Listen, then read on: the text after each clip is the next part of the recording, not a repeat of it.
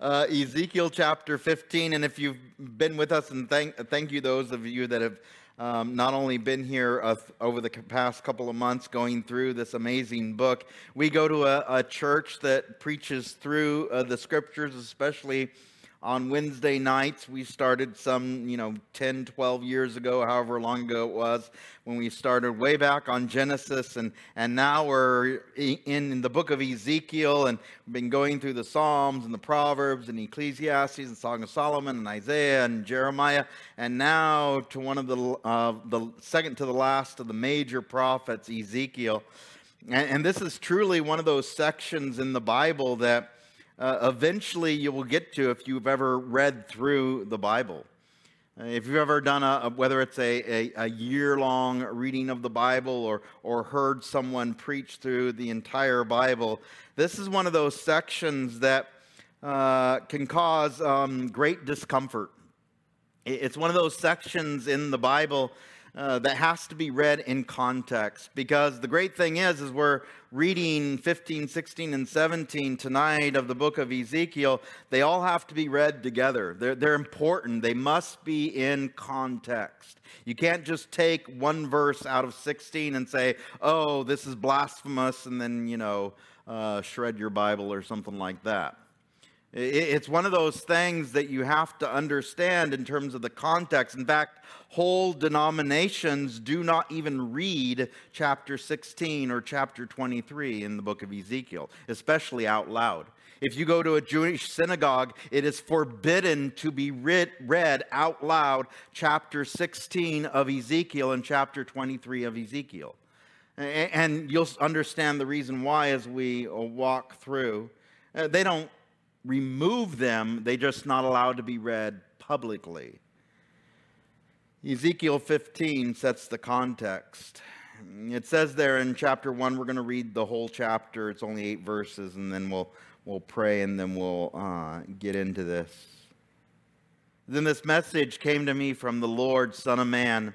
How does a grapevine compare to a tree? Is a vine's wood as useful as the wood of a tree? Can its wood be used for making things, like pegs to hang up pots and pans? No, it can only be used for fuel. And even as fuel, it burns too quickly. Vines are useless both before and after being put into the fire. And this is what the sovereign Lord says The people of Jerusalem are like grapevines growing among the trees of the forest, since they are useless. I have thrown them in the fire to be burned. And I will see to it that if they escape from one fire, they will fall into another. And when I turn against them, you will know that I am the Lord. And I will make the land desolate because my people have been unfaithful to me. I, the sovereign Lord, have spoken. And so, Father, this evening as we approach this section of your word, this uh, truly tough section, as all the prophets can be, uh, we ask for wisdom because we didn't grow up in a, a Jewish culture, at least not, not anyone that I know of.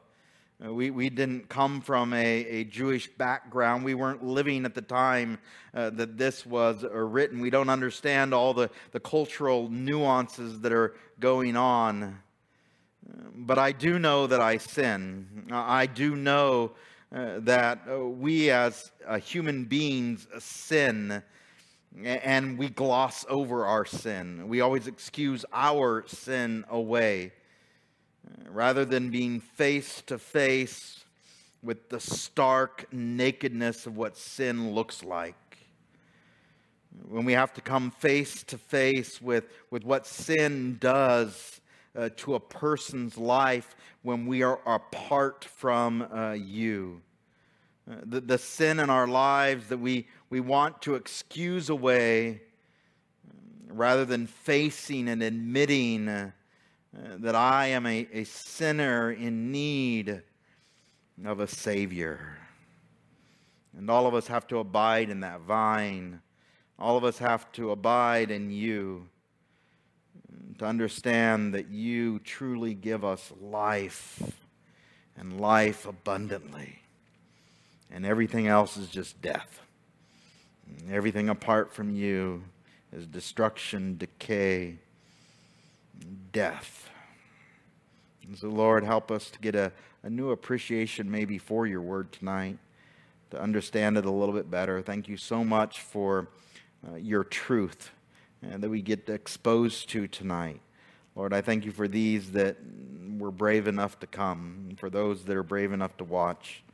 Lord, I, I ask you bless their time tonight, that they would truly come to a realization, just as we had the privilege of doing, uh, sitting silently before you with just ourselves and you, and, and realizing that there's so many things in our lives that, that hinder our walk with you. Lord, help us to desire, desire to have holy lives that, that follow you hard. In Jesus' name we pray. Amen and amen. I, I, don't know if you, you know, as we were reading these eight small verses in chapter 15, there, there's a lot of uh, similarities between John 15. And it's amazing how these two chapters, both chapter 15 of two different books, one from the Old Testament, one from the New Testament, they line up so well. Uh, in fact, if you look at John 15, the whole chapter is all about abiding in Christ. And, and you are the branches, and I am the vine. And when we're separated from the vine, Jesus Christ, we are dead. And we're only good for being in a fire. And the same thing as we see looking at this chapter as well. There's this wild vine, not the vines that you see on the grapevine that are, uh, you know, filled with nice fruit, with, with grape, grapes and all the different beautiful, you know, different types of grapes, the green and the, the red and the champagne and all the different kinds that you can get. Uh, but these are vines that are just growing wild in the forest. Uh, these are vines that either strangle the trees or, or are just there that clog up uh, the forest. And the only thing that they're good for is to be put into a fire. You can't make anything out of them. You can't make a plank out of them. You can't make a house out of them. You can't, as it says here, make pots or pans or pegs, even, even just a small dowel. You can't make a good dowel out of a vine. Why? There's no structure to it, right? It's just fibrous. And so all it's good for is to be put into uh, the fire. Even that, as verse 5 says, vines are useless both before and after being put into the fire. Now, who is this vine being compared to? Israel. What is God saying about Israel? You're useless. If you are apart from God, you are useless. If you are not abiding in God, you are useless. Wow, that's harsh language. In fact, these are the people of God. These are the chosen people of God. And what is God saying about them? Yeah. They're, useless, just ready to be thrown in the fire. In fact, in verse 6 there, and this is what the sovereign Lord says the people of Jerusalem are like grapevines growing among the trees of the forest. These aren't on hillsides that are going to be used for uh, juice or wine or something that's useful. Uh, these are just wild vines. And since they are useless, I have thrown them on the fire to be burned. Who are the ones that are compared to the vine? Jerusalem itself. This once great city that was supposed to be the light of the world, uh, the ones that were supposed to be a blessing to the nations. And what is God saying about them? Because you're no longer following after me, you are useless. In fact, every single time, just like we saw in chapter 14 last week, this title for God, the sovereign Lord, is repeated. God, in his full authority, is bringing judgment up against the people of Jerusalem. And I will see to it that if they escape from one fire, they will fall into another. When I turn against them, you will know that I am the Lord. And what's the purpose of all judgment? We learned that last week. It's to help us to see who God is. It's to help us to understand that God is still there, reaching out to us. Can you imagine that? the God of the universe that could just obliterate nations. And what is he doing with Jerusalem? He's bringing judgment against them to bring correction into the nation. They're going to be 900 miles away, just like Ezekiel is on the river Chebar, understanding that their judgment is there for a reason. Why does God bring discipline into our lives? because he wants us to know who he is, to bring us back into a right relationship with him. Verse 8, it sums it up there. And I will make the land desolate because my people have been unfaithful to me. Who was the ones that broke the promise? Who were the ones that were unfaithful? And this is now the segue to chapter 16. When we understand that word unfaithful, when we really understand what it means to be unfaithful to a holy and righteous God who has been faithful to us from the very beginning. The closest relationship that we can ever come to here in a, in a worldly sense or in a, in a human sense is marriage. In fact, this is what chapter 16 is going to be all about. What, what it means to be unfaithful to God. What, what does it look like? And, and it's easy to, you know, gloss over. We, we say, well, I, I, you know, told a, a white lie or I, I did an oops or a mistake or it was just something that I, I fell back into. I can climb out of it or get out of it later, you know. We, we procrastinate on sin. We explain it away. And God is going to be full on showing us what sin looks like. The perfect book in the Bible, uh, especially in the minor prophets, is the book of Hosea. And if you've ever read the book of Hosea, especially the first uh, three chapters, it's, absolutely beautiful in how God loves an unfaithful people. But this unfaithful people have been literally in the dirt, sleeping with everybody in town. And God still reaches out to that unfaithful person. In chapter 16, we get a, a history of the nation of Israel and Judah in one chapter through a parable. Look what he says there in verse 16, chapter 1, or ch- verse 1. And then another message came to me from the Lord Son of man, confront Jerusalem with her detestable sins. Give her this message from the sovereign Lord You are nothing but a Canaanite. Your father was an Amorite and your mother a Hittite. On the day you were born, no one cared about you. Your umbilical cord was not cut, and you were never washed rubbed with salt and wrapped in cloth. No one had the slightest interest in you. No one pitied you or cared for you. On the day you were born, you were unwanted, dumped in a field, and left to die. Oh, what graphic language. This poor baby uh, that was uh, you know, born between two Gentile people. This is going all the way back to Abraham himself. But understanding that this poor baby has just been left in a field, umbilical cord still there, blood still on it, crying. Uh, really weeping with all of its heart, wanting to be held by someone.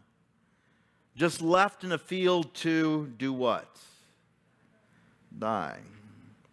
Does God love those babies? Does God reach out to the unlovable? Do you understand that every single one of us can be put into this story?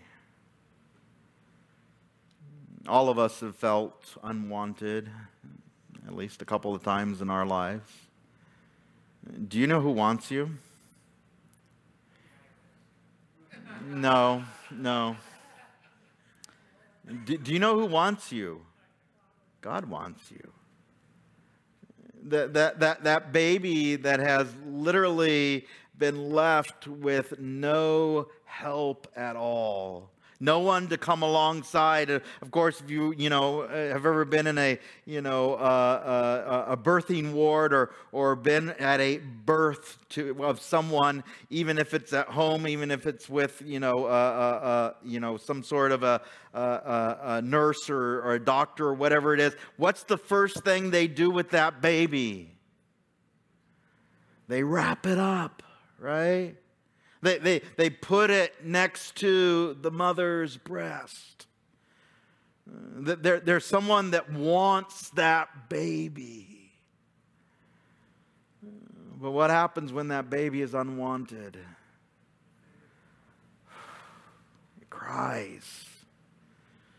There's no one to want that baby.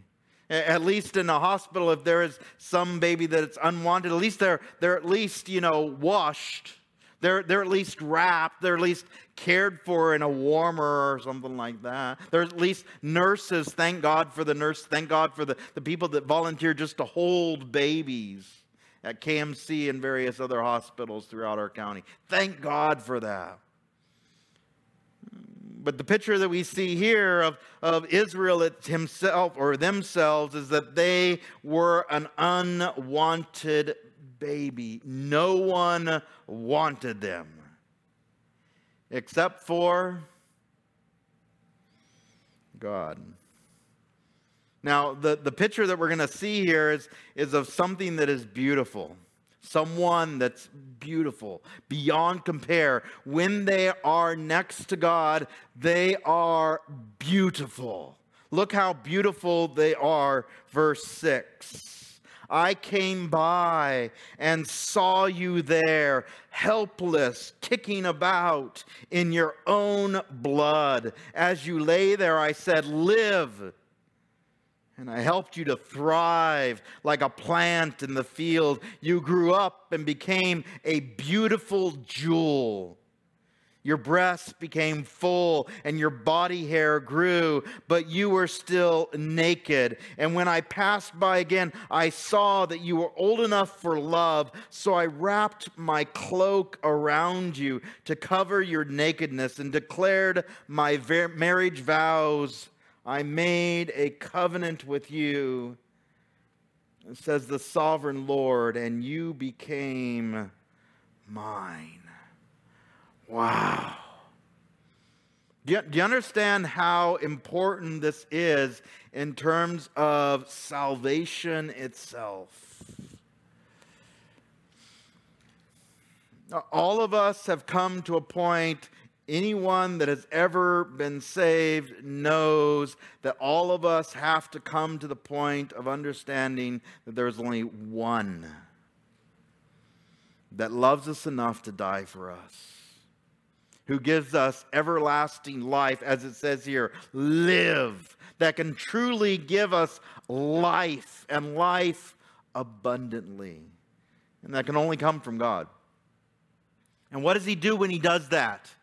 He makes a vow to us. The, the deep, deepest kind of vow, a marriage vow. to understand that God, in His sovereignty, chose Israel out of all the nations on the planet and chose them to be his beautiful bride. Uh, seeing them as a, a jewel, a beautiful uh, jewel, seeing them as someone that is beautiful, That this baby that was once unwanted is now wanted by God. And God is the one that makes the vow, just like he does with us. Do you know that God sees you as beautiful? When you're in God, you are beautiful. By the way, that's the only way you can be beautiful, truly. Uh, when you are in Christ, you are seen as beautiful.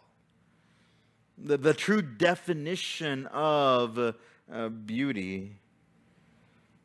Look how beautiful she is in verse 9.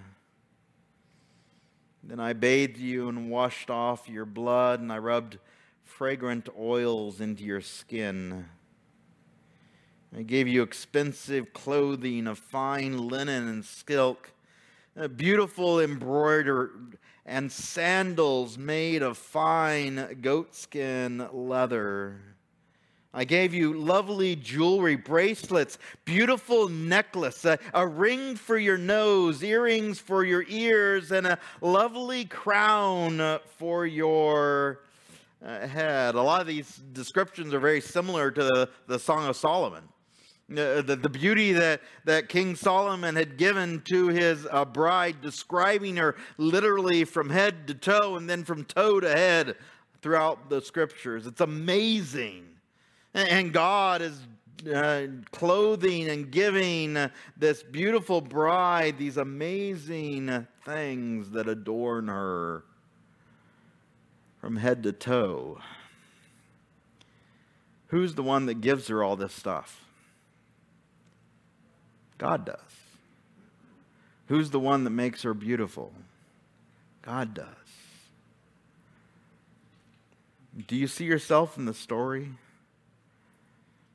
Do, do you understand what salvation does to us as well? Who's the one that gives us what we have? The energy, the abilities, the talents Who's the one that blesses us? It's God. It all comes from God because He loves us. Not only that, and, and just picture this. I mean, the, the, the imagery is absolutely amazing. Verse 13 there, it says, So you were adorned with gold and silver. Your, your clothes were made of fine linen and costly fabric and were beautifully embroidered. You ate the finest foods, choice flour, honey, and olive oil, and you became more beautiful than ever. You looked like a queen. And so you were. Wow. When, when I see myself in the mirror of who God is, guess what I look like? We're beautiful. We're royalty. Thank God for that. But it only comes from uh, God. I want to highlight just one of the things that's mentioned here. I mean, you can look at all these different things from the oils to the silk to the, you know, the different types of food to the, you know, the way that she's adorned with various, you know, um, you know, jewelry and all the things. But, but this word embroidery is used twice in this section. Uh, do you understand what embroidery is? Not something that you take to you know some business today and they you know put it on a computer and you know put it on a hat or a shirt or something like that. Not not like that. They didn't have those things back then. Do, you understand the time staking task of literally hand embroidering beautiful clothing for for dresses for, for the clothes uh, that this lady would have worn. The beauty of literally hand stitching every single beautiful part of the cloth and then making it into some sort of a dress. Uh, queenly material, definitely. Uh, material that was really, really expensive to be able to produce. Every stitch having to be done by hand. Verse 14 Your fame soon spread throughout the world because of your beauty. I dressed you in my splendor and perfected your beauty, says the sovereign Lord. When we are in God, we are beautiful. And who is the one that makes us look that way? It only comes from God. Now, you may not, I mean, I don't know what you're thinking right now. I, I don't know what your self image is like. I, I don't know if you, you think that you, you know you have too many mistakes or sins or, or whatever it is piled on your life that you can no longer overcome. But I can guarantee from the scriptures is God the one that makes us beautiful? Yes. Is, is God the one that when we are attached to Him that gives us a life of beauty? That He sees us as worthwhile when everybody else doesn't. God does. The, the beauty of the church is that we can remind one another of that. that. That's why fellowship is so important. That, that's why, whether it's you know Wednesday nights or Monday nights or Sundays or Friday nights, whenever it is, that we can come together in fellowship. That we can encourage one another, build one another up. Help us to see that when we are in Christ, that we are truly uh, beautiful. The problem is when we walk away as Israel will. In the next section, all our beauty comes from God, every single ounce of it. It's not something that we do ourselves to make us better. That's why salvation is so important. It is nothing that we do in and of ourselves, it's only from God grace and mercy. Israel was chosen out of all the nations of the world. That little baby that was squirming in its own blood, God chose and made her beautiful. She had nothing inherently good in herself. God made her beautiful, just like He does with each and every single one of us. Unfortunately, the fame and the beauty got to her head as it does with us. Verse 15, but you thought your fame and beauty were your own. So you gave yourself as a prostitute to every man who came along. Your beauty was theirs for the asking. What happens when we leave the Lord? And what's the comparison here?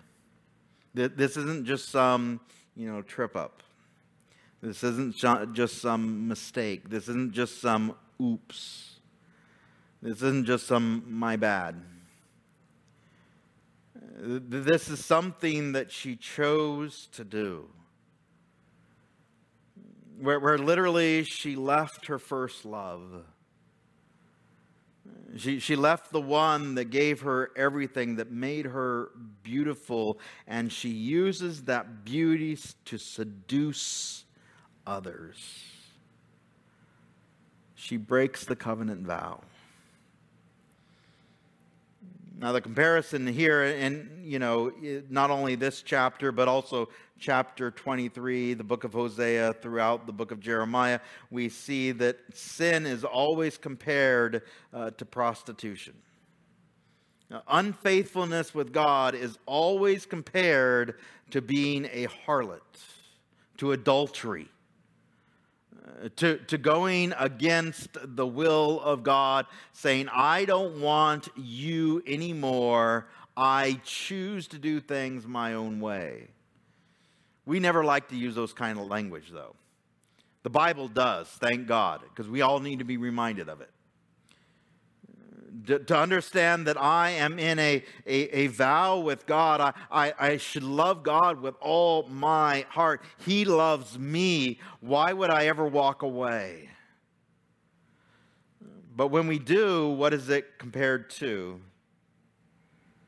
Uh, prostitution. Look at what she does in verse 16. You use the lovely things that I gave you to make shrines for idols where you played the prostitute. Unbelievable. How could such a thing ever happen? You took the very jewels and the gold and the silver ornaments I had given you and made statues of men and worshiped them. This is adultery against me. Whenever I put anything before God, what am I doing? I'm committing adultery. Wow. Do we ever think of sin like that? Do we, do we ever think uh, uh, of leaving God like that? That I mean, as being that horrific. As if you were slapping your spouse and saying, I don't want to be here anymore. Using all those things that, that God had given her to now make idols, and even, as we're going to find out, to pay the people that are sleeping with her. Wow, horrific. But do you know that that's exactly what we do whenever we sin and leave God? All the things that God has given to us, the, the gifts, the abilities, the, the possessions that we have, and I use those things for sin, what am I saying to God?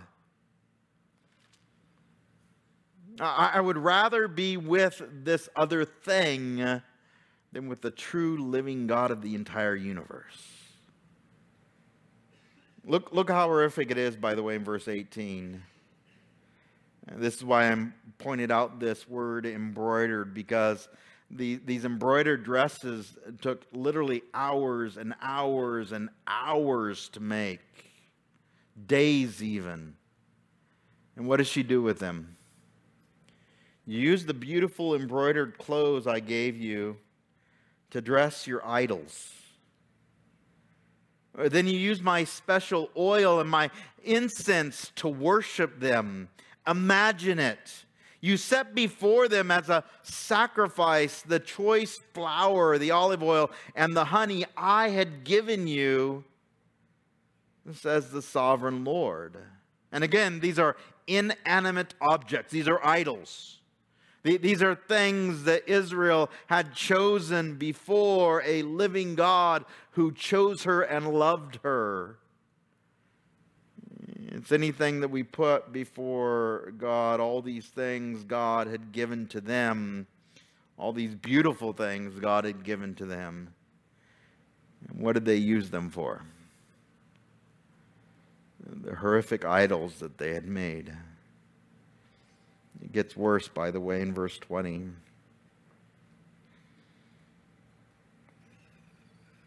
Then you took your sons and daughters, the children you had borne to me, and sacrificed them to your gods. Was your prostitution not enough? Must you also slaughter my children by sacrificing them to idols. She wasn't even willing to think of her own children like God thought of her. How did God find Israel? How did God find her? Like a baby squirming in her own blood. And what did she do with her children? Did you have the same compassion for them? No. I, I, I, don't know what your upbringing was like, whether you had good parents or bad parents, or, you know, if you were adopted or whatever it was. I don't know. But, but every single person understands, especially as you, you grow up, that there, there's a time in our lives where we have to understand that that we have to make choices for ourselves. We can't blame, you know, our parents. We can't blame whoever raised us. It's easy to sometimes. People do it all the time. But we, but we have to come to a, a point in our own lives where we have to make choices that, that we are going to be held accountable to, that we can't blame other people for. And Israel, what are they doing? They're, they're literally sacrificing their own children to these inanimate objects. This is we see this throughout the, the scriptures, First and Second Samuel, First and Second Kings, First and Second Chronicles. We see uh, even you know uh, earlier in the book of, of Judges as well. We see that the people would literally uh, sacrifice their children to Molech, uh, this god that would demand the sacrifice of babies. And this was done in a, one of the most horrific ways. You see, this, this idol had hands that would be re- reached out like this, and they, they would put fire inside of the belly of this, this statue, this idol, and it would heat up the idol to, you know, red hot, and then they would lay their baby on the arms. Can you imagine the sizzling flesh? It's horrific horrific.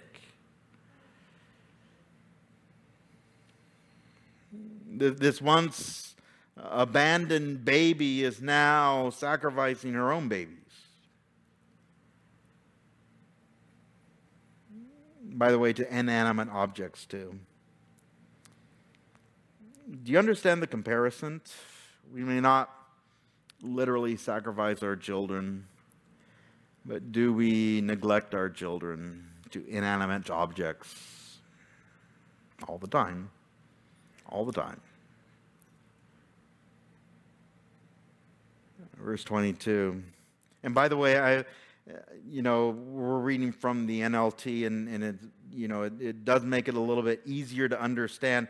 But I, I really appreciate how it describes sin. Whenever it does describe sin, it describes it as detestable it, it, it, literally uses this adjective before the noun sin that describes it to its basis level. Sin is detestable. Verse 22 In all your years of adultery and detestable sin, you have not once remembered the days long ago when you lay naked in a field, kicking about in your own blood. And isn't that true for most of us, right? All of us. We, we forget those things that God has blessed us with we complain. We choose to abuse those things because maybe something bad happened to us or you know something happened at the church or whatever and we we go off and do you know whatever we want to do. And we blame god. God is never to be blamed. He's always the one that reaches out to us. If we just remember if we just count our blessings, if we just remember what He did for us from the very beginning, when we were squirming in our own blood, rejects, and God reached out to us. Verse 23 What sorrow awaits you, says the sovereign Lord. In addition to all your other wickedness, you, you built a pagan shrine and you put altars in, or two idols in every town square. On every street corner, you defiled your beauty, offering your body to every passerby in an endless stream of prostitution. Then you added lustful Egypt to your lovers, provoking my anger with your increasing promiscuity. That is why I struck you with my fist, reduced your boundaries. I handed you over to your enemies, the Philistines, and even they were shocked by your lewd conduct. They out sinned the surrounding nations. Wow. You, are prost- you have prostituted yourself with the Assyrians too. It seems you can never find enough new lovers, and after your prostitution there, you still were not satisfied. You added to your lovers by embracing Babylonia, the land of merchants, but you still weren't uh, satisfied. What does sin always do? It leaves you unsatisfied. You always need more and more and more and more. That's the, the object of every single addiction. You always need more of it. It's never enough to fill the void. You always need that next whatever, the next hit or the next uh, bottle or the next thing. You always need the next. Why? Because it never satisfies. There's only one, by the way, that can satisfy. The world never satisfies. It always leaves you wanting more. By the way, what is Israel doing? And, and the, the comparison here, of course, being a, a, a, nation, they're going after other nations. God had chosen them to be set apart. God had been chosen them to be a light on a hill. God had chosen them to be a blessing to the nations. And what are they doing instead? Prostituting themselves out to the nations, trying to get allies, trying to get their favor. This unending stream of um, prostitution. By the way, why, why does the word, word of God use this word, prostitution? Why, why does it use this uh, term that makes us, especially, you know, civilized people or you know, um, congenial people. You know, we, we, we, we hate this word. We don't like to use this word. It makes us uncomfortable because we can see ourselves in it. We're shown a mirror with our own sins before our own eyes. Because all of us know that we've been unfaithful to the one that's been faithful to us forever and ever and ever. Thank God for that. Chapter 16, verse 30, it says, What a sick heart you have, says the sovereign Lord, to do such things as these, acting like a shameless prostitute. You, you build your pagan shrines on every street corner and your altars to idols in every square. In fact, you have been worse than a prostitute. How can you get worse? The Bible describes it so eager for sin that you have not even demanded payment. By definition, what does a prostitute do? They charge for their body. That, that's how they make their living. What is Israel doing? She's going to pay them Look how horrific this is. You build your pagan shrines on every street corner, your altars to idols on every square. In fact, you have been worse than a prostitute, so eager for sin that you have not even demanded payment. Yes, you are an adulterous wife who takes in strangers instead of her own husband. Prostitutes charge for their services, but not you. You give gifts to your lovers, bribing them to come have sex with you. So you are the opposite of other prostitutes. You pay your lovers instead of their paying you. How illogical is sin? You understand when you sin, you, you pay someone else, you spend hard cash, hard money, hard talents that you have worked hard uh, for, that God has blessed you with, and you use those things to destroy your body. You pay for it. You pay to be unfaithful to God. This is what God is describing in this chapter. It's hard to read. I'm sure it's hard to hear. Verse 35 Therefore, you prostitute, listen to this message from the Lord. This is what the sovereign Lord says.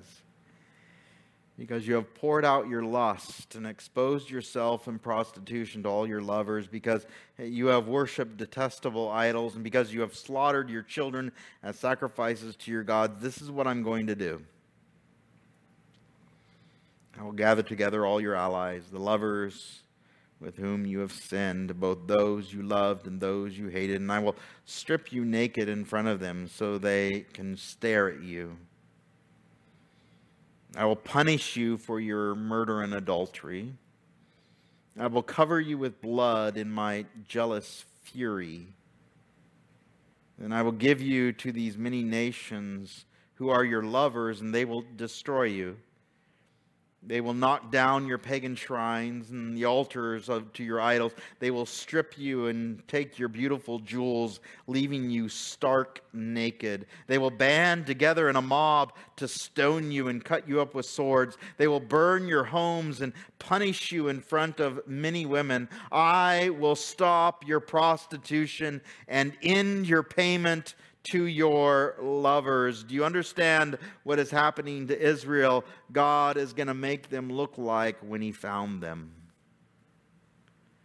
naked in their blood. He's going to show them what it is like when sin comes to its final culmination, where you are used and abused, and everyone hates you. And then who's going to come along and show you that he loves you? It sends goosebumps up my spine.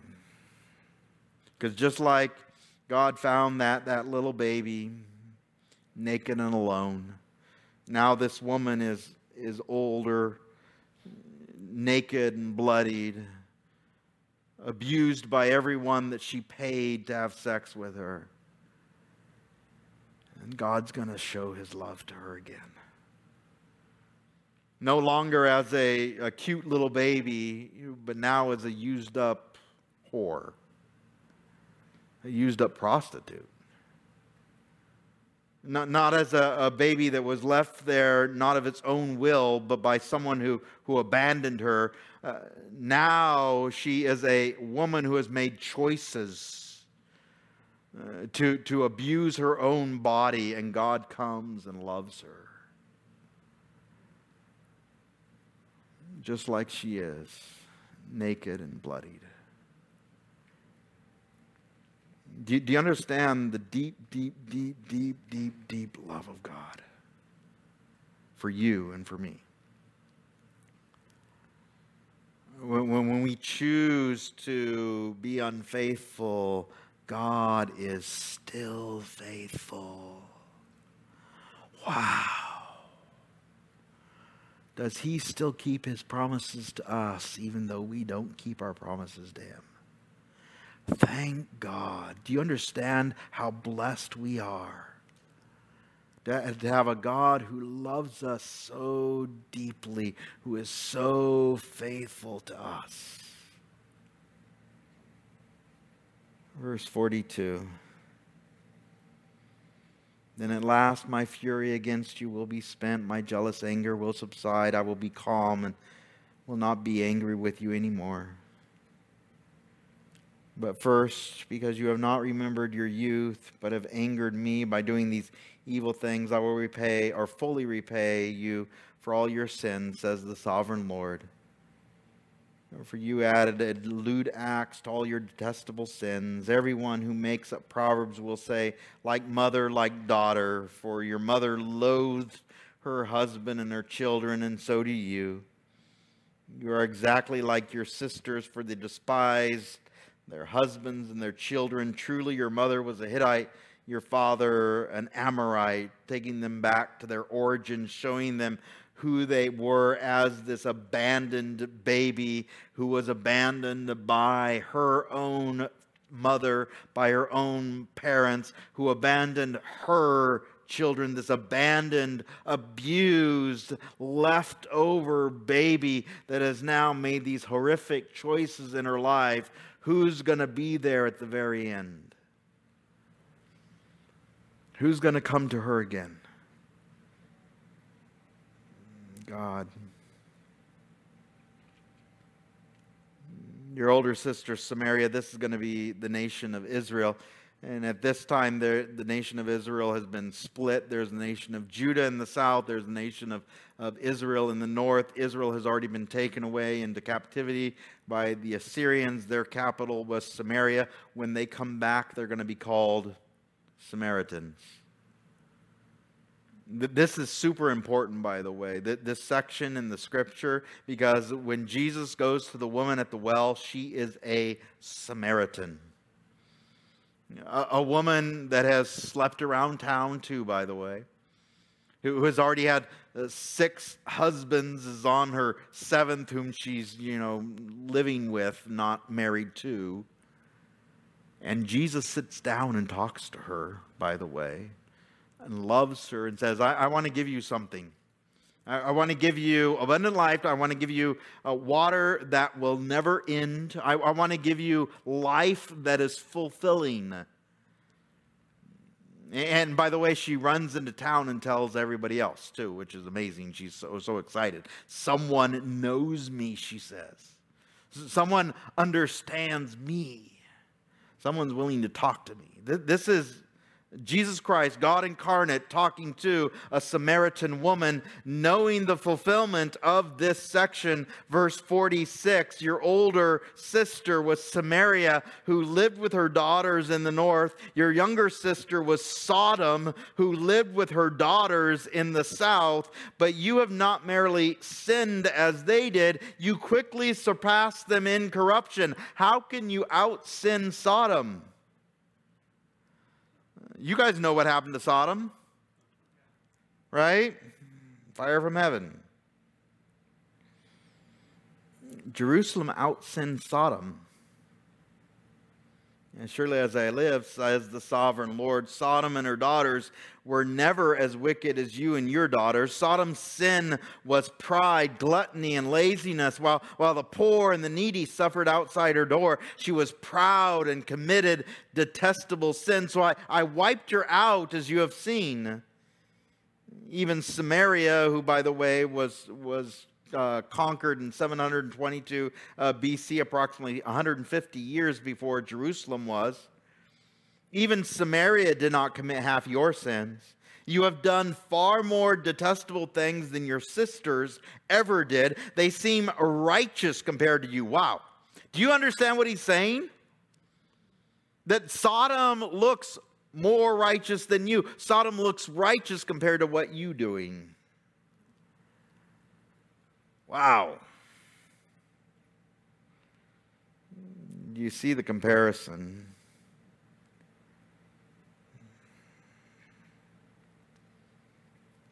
Shame on you.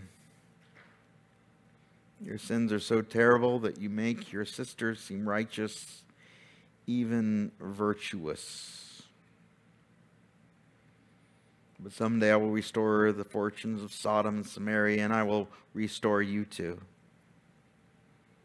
Then you will truly or be truly ashamed for everything you have done. For your sins make them feel good in comparison. Do you understand what God is going to do? He's going to come to them with mercy and grace and love.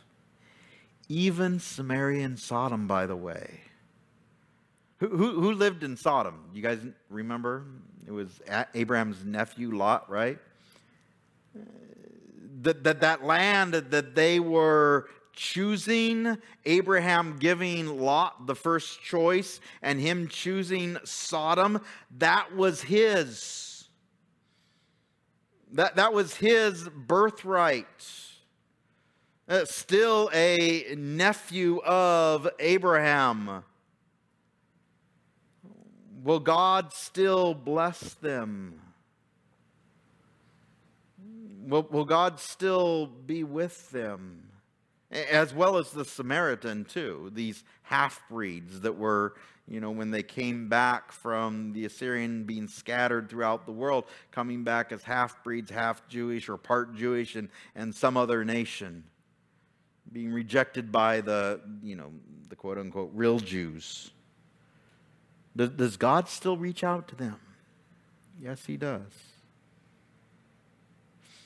Verse 55 Yes, your sisters, Sodom and Samaria, and all their people will be restored, and at that time you also will be restored. In your proud days you held Sodom in contempt, but now your greatest wickedness has been exposed to all the world, and you are the one who is scorned by Edom and all her neighbors, and by uh, Philistia. By the way, why is God restoring Samaria, Sodom, and Jerusalem?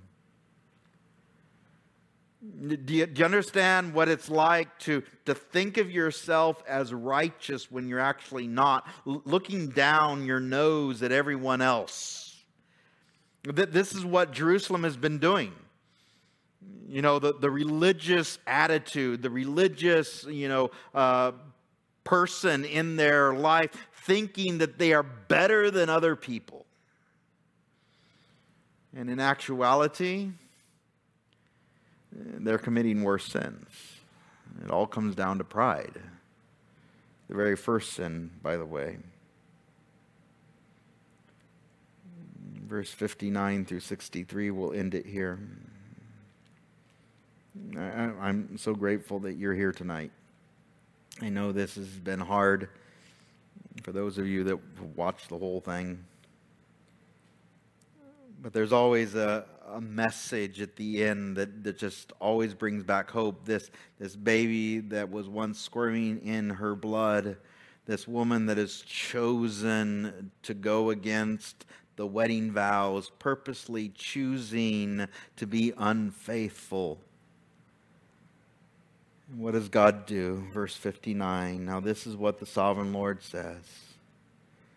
I will give you what you deserve, for you have taken your solemn vows lightly by breaking your covenant. Yet I will remember the covenant I made with you when you were young, and I will establish an everlasting covenant with you. Who still remembers? Who still is faithful? Wow. Is, is there always hope in the Bible? Is there always a message of being able to change someone that may seem unchangeable or unworthy or without hope, and God coming along and creating something miraculous? Wow. Who remembers the promise? Who remembers the covenant? It's always God. Verse 61 Then you will remember with shame all the evil you have done. I will make your sisters, Samaria and Sodom, be your daughters, even though they are not part of the covenant. God's going to allow other nations to come in, us Gentiles. Isn't that amazing? And I will reaffirm my covenant with you, and you will know that I am the Lord. Have you ever been to a, you know, um, um, uh, renewal of wedding vows before? Maybe some, you know, a couple that has been through literally the ringer, uh, been unfaithful to each other or, or, you know, separated or something like that. And miraculously, they somehow come together, uh, you know, the tears and the crying all those kind of things, the emotional nature of renewing of vows.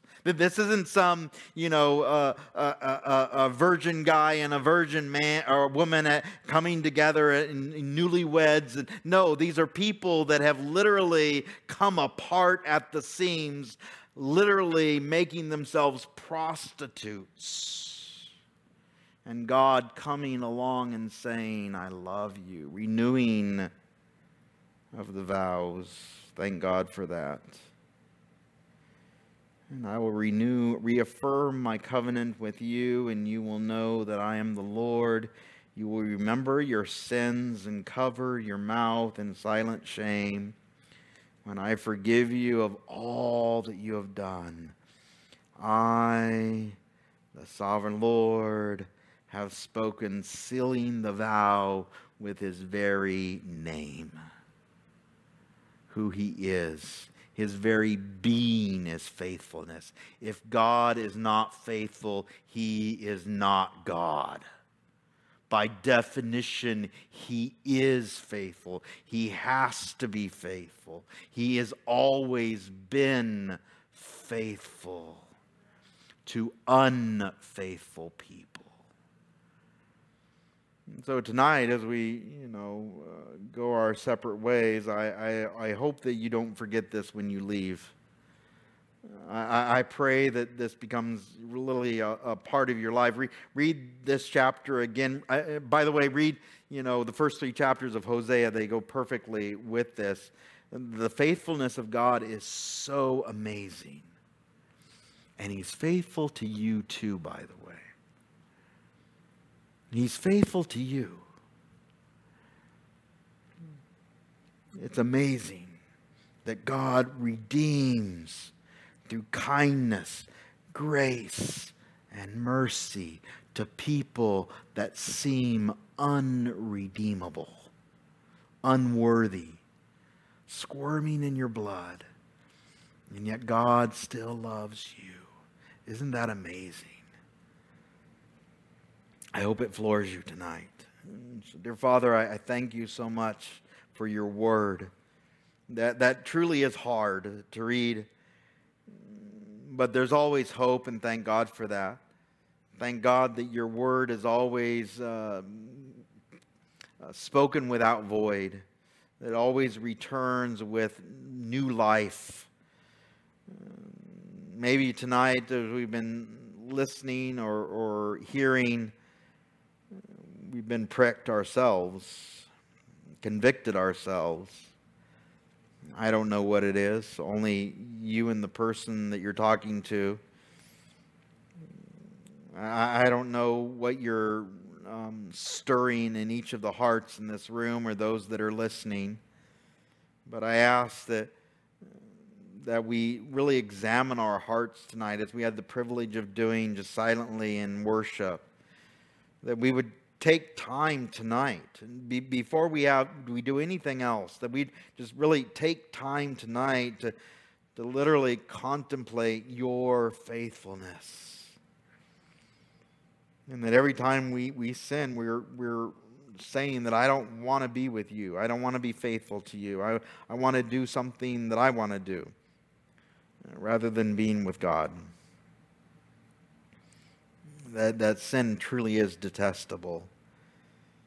So, Lord, tonight I ask that you help us to understand that more and more and deeper. And then to be grateful that we have a God who is faithful to us in the depths of our sin,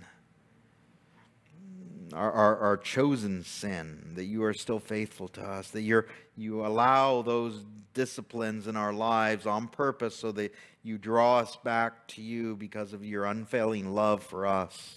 And that we would hopefully, maybe even for the first time tonight, come to a realization that our God loves us so much, is faithful to us in the depths of our sin, and He's still chosen us. Thank God for that. And so, Lord, I ask you bless these, my friends, my family tonight. Bless those that are watching or those may, may watch in the future. Lord, I ask that you help us. Help us to see you. And then thank God to see us as beautiful in you. The way you make us beautiful in your holiness, in your righteousness. And Lord, I thank you so much that you're patient with us as these uh, people have been patient with me tonight. Lord, I ask that you help us to focus upon you, to desire you with all of our hearts, to have that relationship with you that is deep and abiding, that is deeper than any other human relationship, that we can come before you and know that we have a God that loves us dearly. Lord, thank you, thank you, thank you for that. We pray all these things in Jesus' name, amen and amen.